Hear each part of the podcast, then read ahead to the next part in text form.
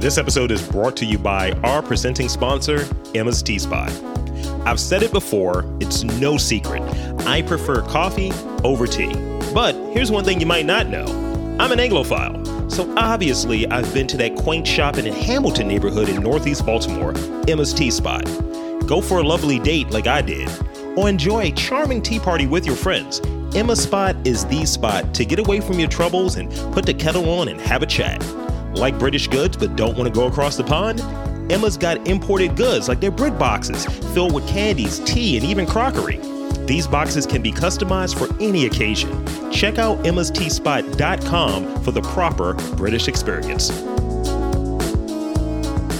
Welcome to Getting to the Truth in His Heart. I am your host, Rob Lee, and today's guest, I'm going to read directly off the, the bio that was given to me. I'm going to abbreviate it though. We got uh, with the stylist abrasive as it is, welcoming. We got DDM. We got Dapper Dan Midas. Welcome to the podcast. What's going on, Rob? How's it going? It's sweaty right now. I'm I'm sweating my ass over here right now. If Oh, I'm being no. real about it. Yeah, it's this weather is crazy. Um, are you in Baltimore or I am. Yeah. Oh my God, weather is like psycho. One day it's like hot, the next day it's cold. I'm gonna get a, a sinus infection messing with this weather, but nevertheless, we're here.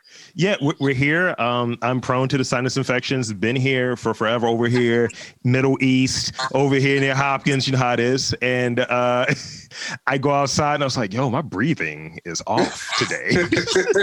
then you get scared because you be like, "Do I have COVID?" Like, what's going on? You know? Yo. I mean, I, the, the wild thing is, I think I had it at the beginning because, um, like back in like January of last year, I go there see the doc, and I'm like, "Yo, what's good? What's good with my nasal?" And the doctor was like, "I think you got a sinus infection." I was like, "Uh huh." And then he gave me antibiotics. I was like, "I've never had those for a sinus infection."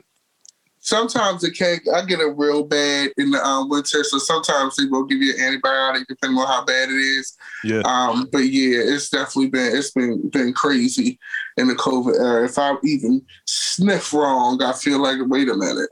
That, that might have to be the thing if you sniff wrong.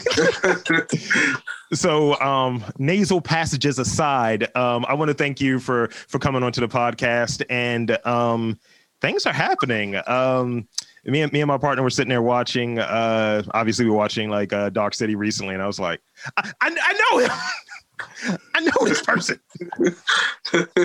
so I want to talk about your work or what have you, and talk about your your musical style and all of that stuff. Let's get the that that elevator pitch kind of rhythm of what you do and what you're about.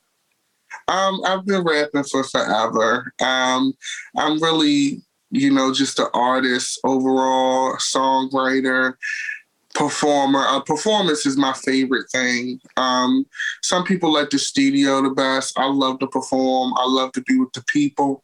I love to put on the show.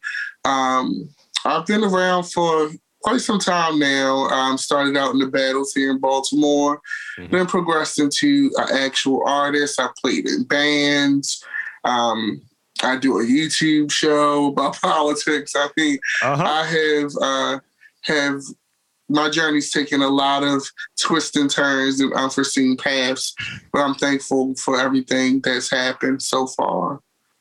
Yeah, that's great, and I, and I like how you you touched on questions that I have coming up later. So you you've done an interview before. That's great. Uh, so, uh, not to bury the lead, you talked about um, politics, having an interest in that area. So let's. Uh, what was the thinking in coming up with the Secretary of Shade, which is a fire name, by the way? Thank you. Um, it uh, is was actually all by accident. I would love to sit here and tell you that it was this grand design, and I was like, I think I need to explore this part of me. No, I got on Facebook Live. I read a piece of Omarosa's book. It went viral. I kept reading that book. Then people just wanted to hear me talk about different political news topics. And um, at the time when I started, I started Tech Secretary of Shade in 2018, which is crazy. I can't believe that it's been um, going on three years. It'll be three years in August, which is crazy to me. Um, I I still can't believe that people actually sit and listen to me talk for about 45 minutes to an hour. Um, so it was really an accident that a happy accident that just kept going, and I was like, I'll do it as long as people listen to it.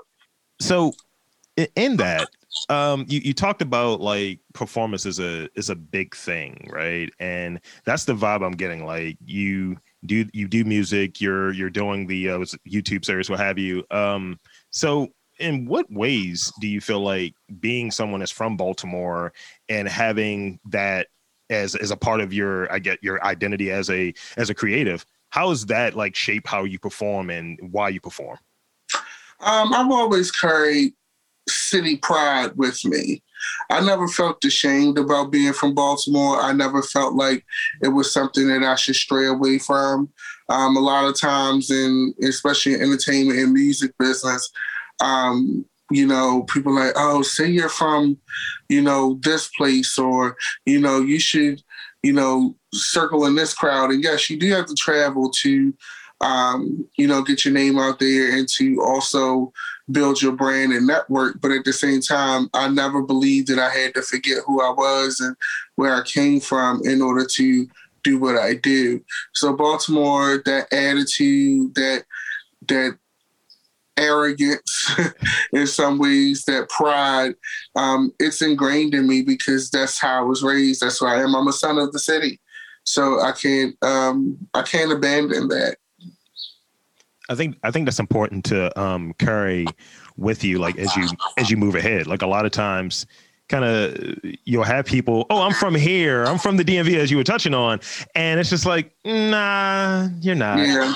I know you, I know where you're from, and I think like carry it over. It's like say two, say something with a U in it. We're gonna know where you're from, right? Uh, so, like I know the last year plus has been a little odd. Um, as far as what the normal setup is, but what does your daily routine look like when you're like in a creative space when you're out there creating what does that daily routine look like for you um, i'm a feeler um, I operate on, of course, there's structure when there's like show day or when I have to put an event together, mm-hmm. um, or I have to organize, you know, studio dates. That that gets structured. But as far as my creative process, the pure creative process, I'm not talking about the business of the creative process, but the pure creative process, I don't plan it. I, I operate purely off of feeling. Um, I record often, I write often, but I have a strong belief that everything that you wrote and everything you record, just because you did it, you recorded it or wrote it, doesn't mean that people have to hear it.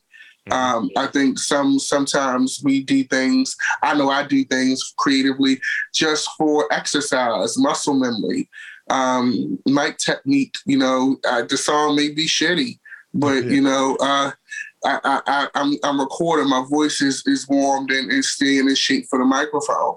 Um, as far as how I write, if I'm not feeling a song um, at that time, and I just love the, the the beat or the composition, I'll come back to it. I don't sit and be like, I have to write five songs today. like, um, no, I mean that's nice. I'm glad you know some people do that but I'm a, I'm a quality over quantity person. Also, I'm the type of artist that I have to believe what I'm saying and I have to feel what I'm saying. If I don't feel it and I don't believe it, it's not going to register right coming from me. Yeah, and I think, and, and thank you for sharing that. I, I think that one of the things that happens when you're creating something and uh, whatever it may be, whether it be music, whether it be writing, whatever, I think when you're in a certain mind state, like you said, you, you're you're go off a feel, right? So you're in a certain mind state, and all these things that are happening around you, that has to have some impact on what you're putting out there. Not necessarily the quality, but maybe the subject matter sometimes.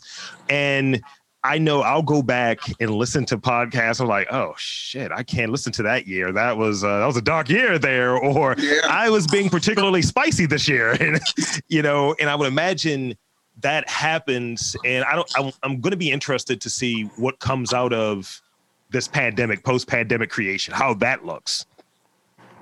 So, what is what what are some things that you've been kind of doing during this time to kind of keep your sanity? Um, you know, I have become a slight recluse. I'm not even gonna lie. Um, I did, oddly enough, get closer to my neighbors. Which is something that I don't do um, because we were confined to our houses and our front porches, front steps. Um, so we go out, sit out on the street, on the steps, and um, that was our summer. Um, of course, television. Uh, I, I, must give Hollywood a hand and a, a tip of my hat because one thing we have got some amazing programming. Absolutely. In the pandemic era, we, we nobody can say Hollywood did not show up um, throughout this pandemic for the world. Um, we watching major tentpole franchises and blockbusters same day they come out on on on on TV. When, when does that happen?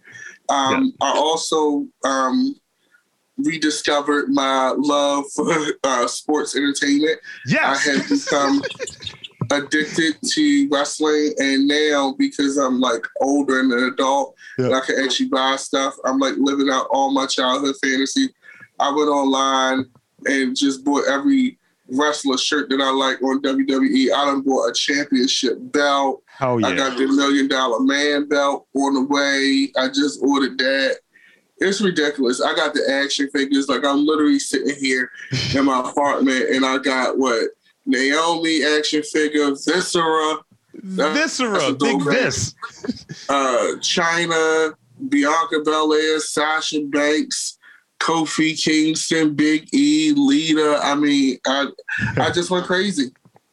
I mean, I got I have a few pops, few wrestler pops. Uh, I was actually just watching uh, Dark Side of the Ring before I got started. I was like, oh, right. let me let me catch up on this sad Brian Pillman story, and I'm uh, I have two action figures, and they're very um, obscure. I have a Shinsuke Nakamura.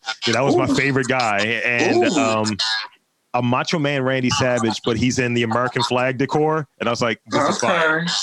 You got a Shinsuke. Shinsuke is definitely rare. Asuka, all the Asuka stuff is high as hell. Yeah. Um, Charlotte stuff is getting up there now. They're not producing, so a lot of the old stuff. If you can find an NXT one, good luck. Um, but yeah, that's what I've been doing. I had my only markout fan moment in existence when I saw Shinsuke Nakamura in person. I got his autograph, and um, I went to his last uh, show. He did a um, it was like this War of the Worlds thing with ROH. So okay. it was it was in Philadelphia. I forget who he was um, in a match against because I didn't watch the match because I waited in this line for the autograph the whole time. And when he came over there, I was like, "Okay, you're not as big as I thought you were. You're a smaller guy." And then yeah. I turned I turned around and um, Kazuchika Okada was directly behind me. I was like, "What the hell is this?" and and my, my buddy was like, "You gonna take a picture?" I was like, "My phone just died." He's like, "I can take one for you." I was like, "No, I just want to keep this moment in my mind." Oh my goodness! I took my picture. I, I believe in a photo eye buddy. a little Edge and Christian reference there.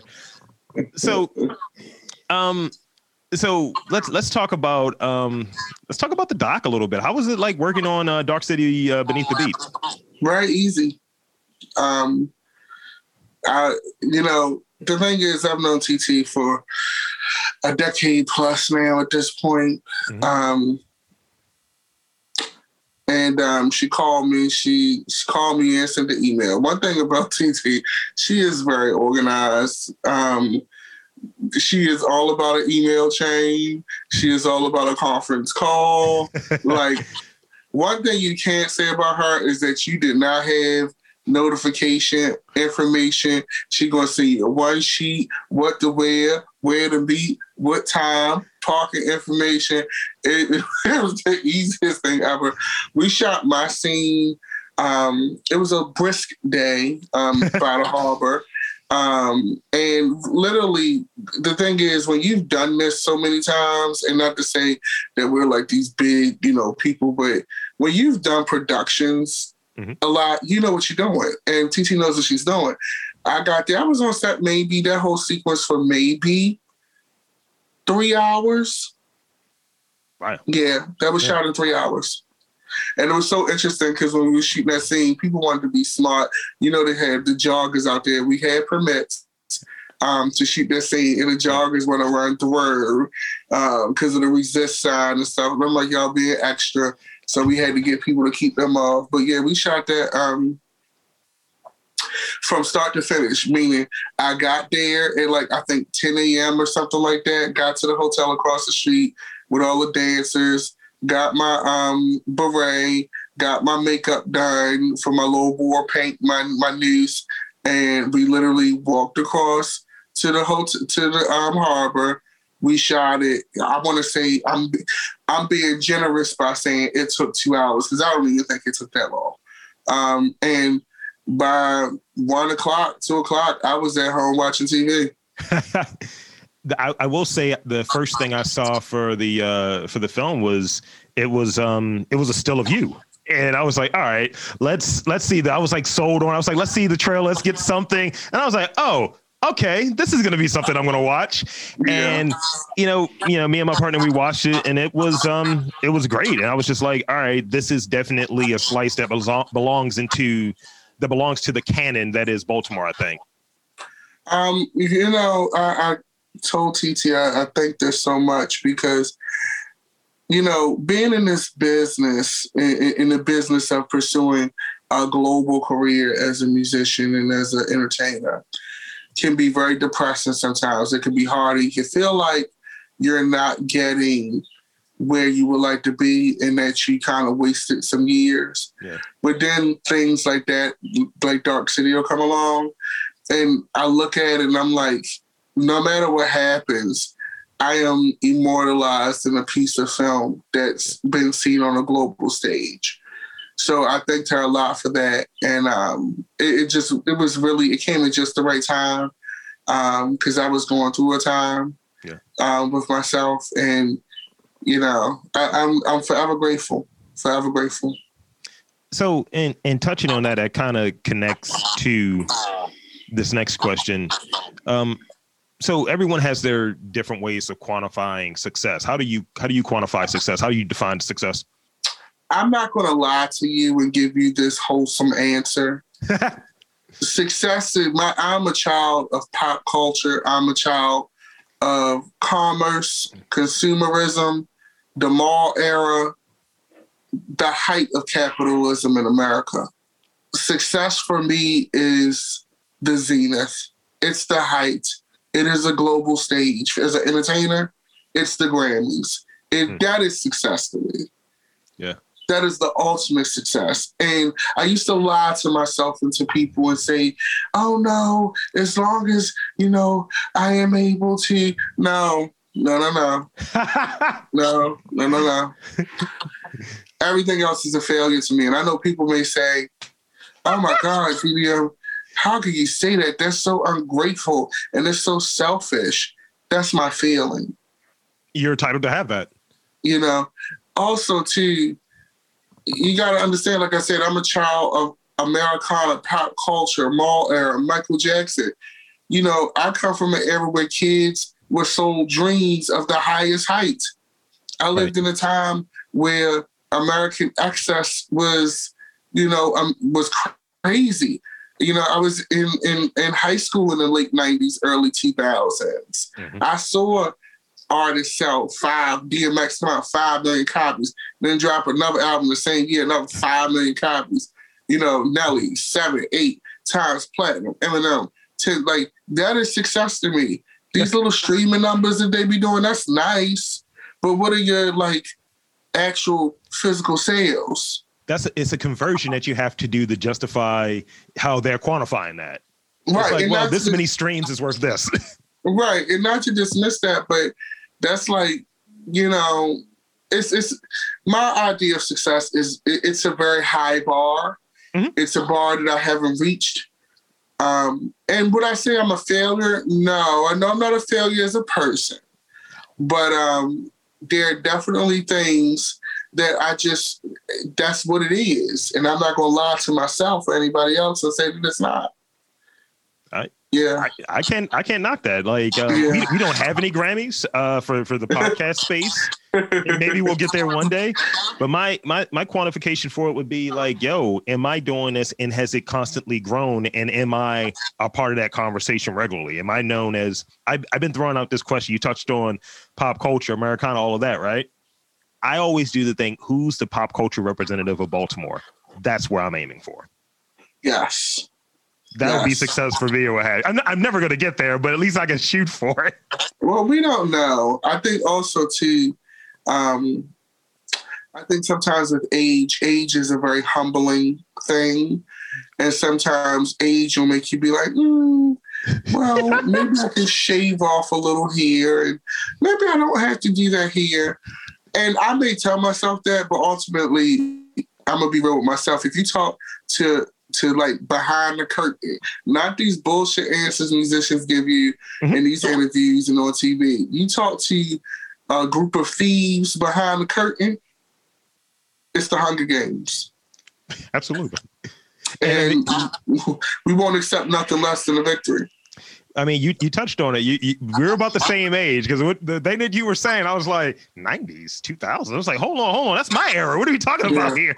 Because usually I'm the old person in the conversation, so I'm like, yo, I'm 36. What, what's happening here? like, and you know, I'll have someone that's like, yeah, I've been doing this. I'm 23. It's like, fuck you, like young ass. and it is kind of this thing of I'll have people say, "Yo, you're you're you're goaded right now. You're doing really well." It's like I don't feel that. I'm not quantifying this notoriety that's is great as you're, as you're touching on but my the, the thing that i'm shooting for is in a different place. Yeah. And i think that's the thing that keeps it going. It actually is um it's something that serves you to keep checking in with yourself. Are you doing good shit that's going to get you there? Or are you kind of uh not necessarily selling out but are you compromising to for something else for something that's beneath that? Mm-hmm. Exactly. Exactly. Uh so fashion obviously. I got to talk about that a little bit.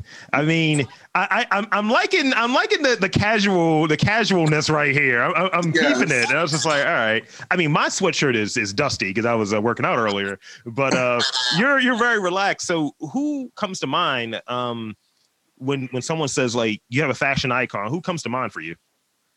Um, my fashion icon, I have references. Um, I am a huge student of history. So a lot of the way that I um, express myself in fashion, especially in visuals and in shows, I draw from periods. I may draw from um, Nordic era, um, Viking era. I may draw from, you know, ancient Kemet. I may draw from the Roman Empire. I may draw from um, a Chinese dynasty. It depends. Um, I think I like kabuki. I, I, draw a lot of inspiration from kabuki theater, especially in how my shows are staged and different things that I did. Um, as far as one person, like or people, I would say definitely people who I take notes of inspiration from um, would have to be Grace Jones. I'm actually getting a Grace Jones tattoo nice. um, in the next two weeks um, by Omori from Ink Master. I'm like so excited. Over Jackson. Um, but yeah, anyway, yeah, Grace Jones. Um, I love Andre Leon Talley um, as well. Huge inspiration for me. Um, and I like a lot of foreign fashion magazines. Everybody knows the foreign uh, fashion magazines are the best. They give you the best insights. They unlock chambers in your mind mm-hmm. to explore different ways to approach fashion and how things should lay, especially as a plus size person. Um, you know, there's the, the possibilities are infinite. That's uh, see, I, I, wasn't expecting to get that degree of insight. I was just like, usually that's like kind of a question. It's like, yo, I weigh what's around. That was actually an insightful question. I when, when, people ask me like, "Why do you wear what you wear?" I was like, "I'm just a beard and Carhartt shirts. I don't know what to tell you."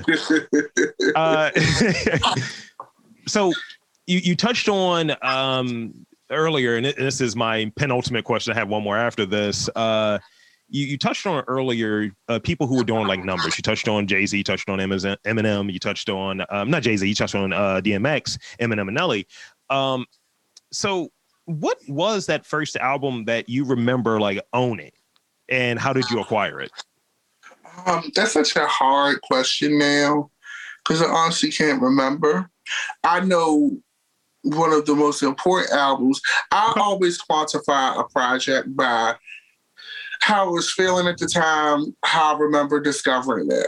So true story um, remember the Columbia House um, um, inserts that you fill out for 12 CDs for a penny and you mail it to like your neighbor's address on a vacant house two doors down the postman, like, cause you're not paying that shit. And then the postman um, delivers it. You run out of the house and get the CDs.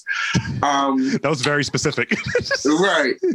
Um, but um, Columbia House, I did that. So I got the 12 CDs for a penny. And um, I went and got it. And one of the CDs that I checked off, and it was actually not one of my first choice. It was just like, I need 12 CDs. Let me pick this one. Yeah. And it was The Roots Things Fall Apart. And um, it was snowing outside at that time. We had the same mailman for years. So he always, you know, and it was snowing outside.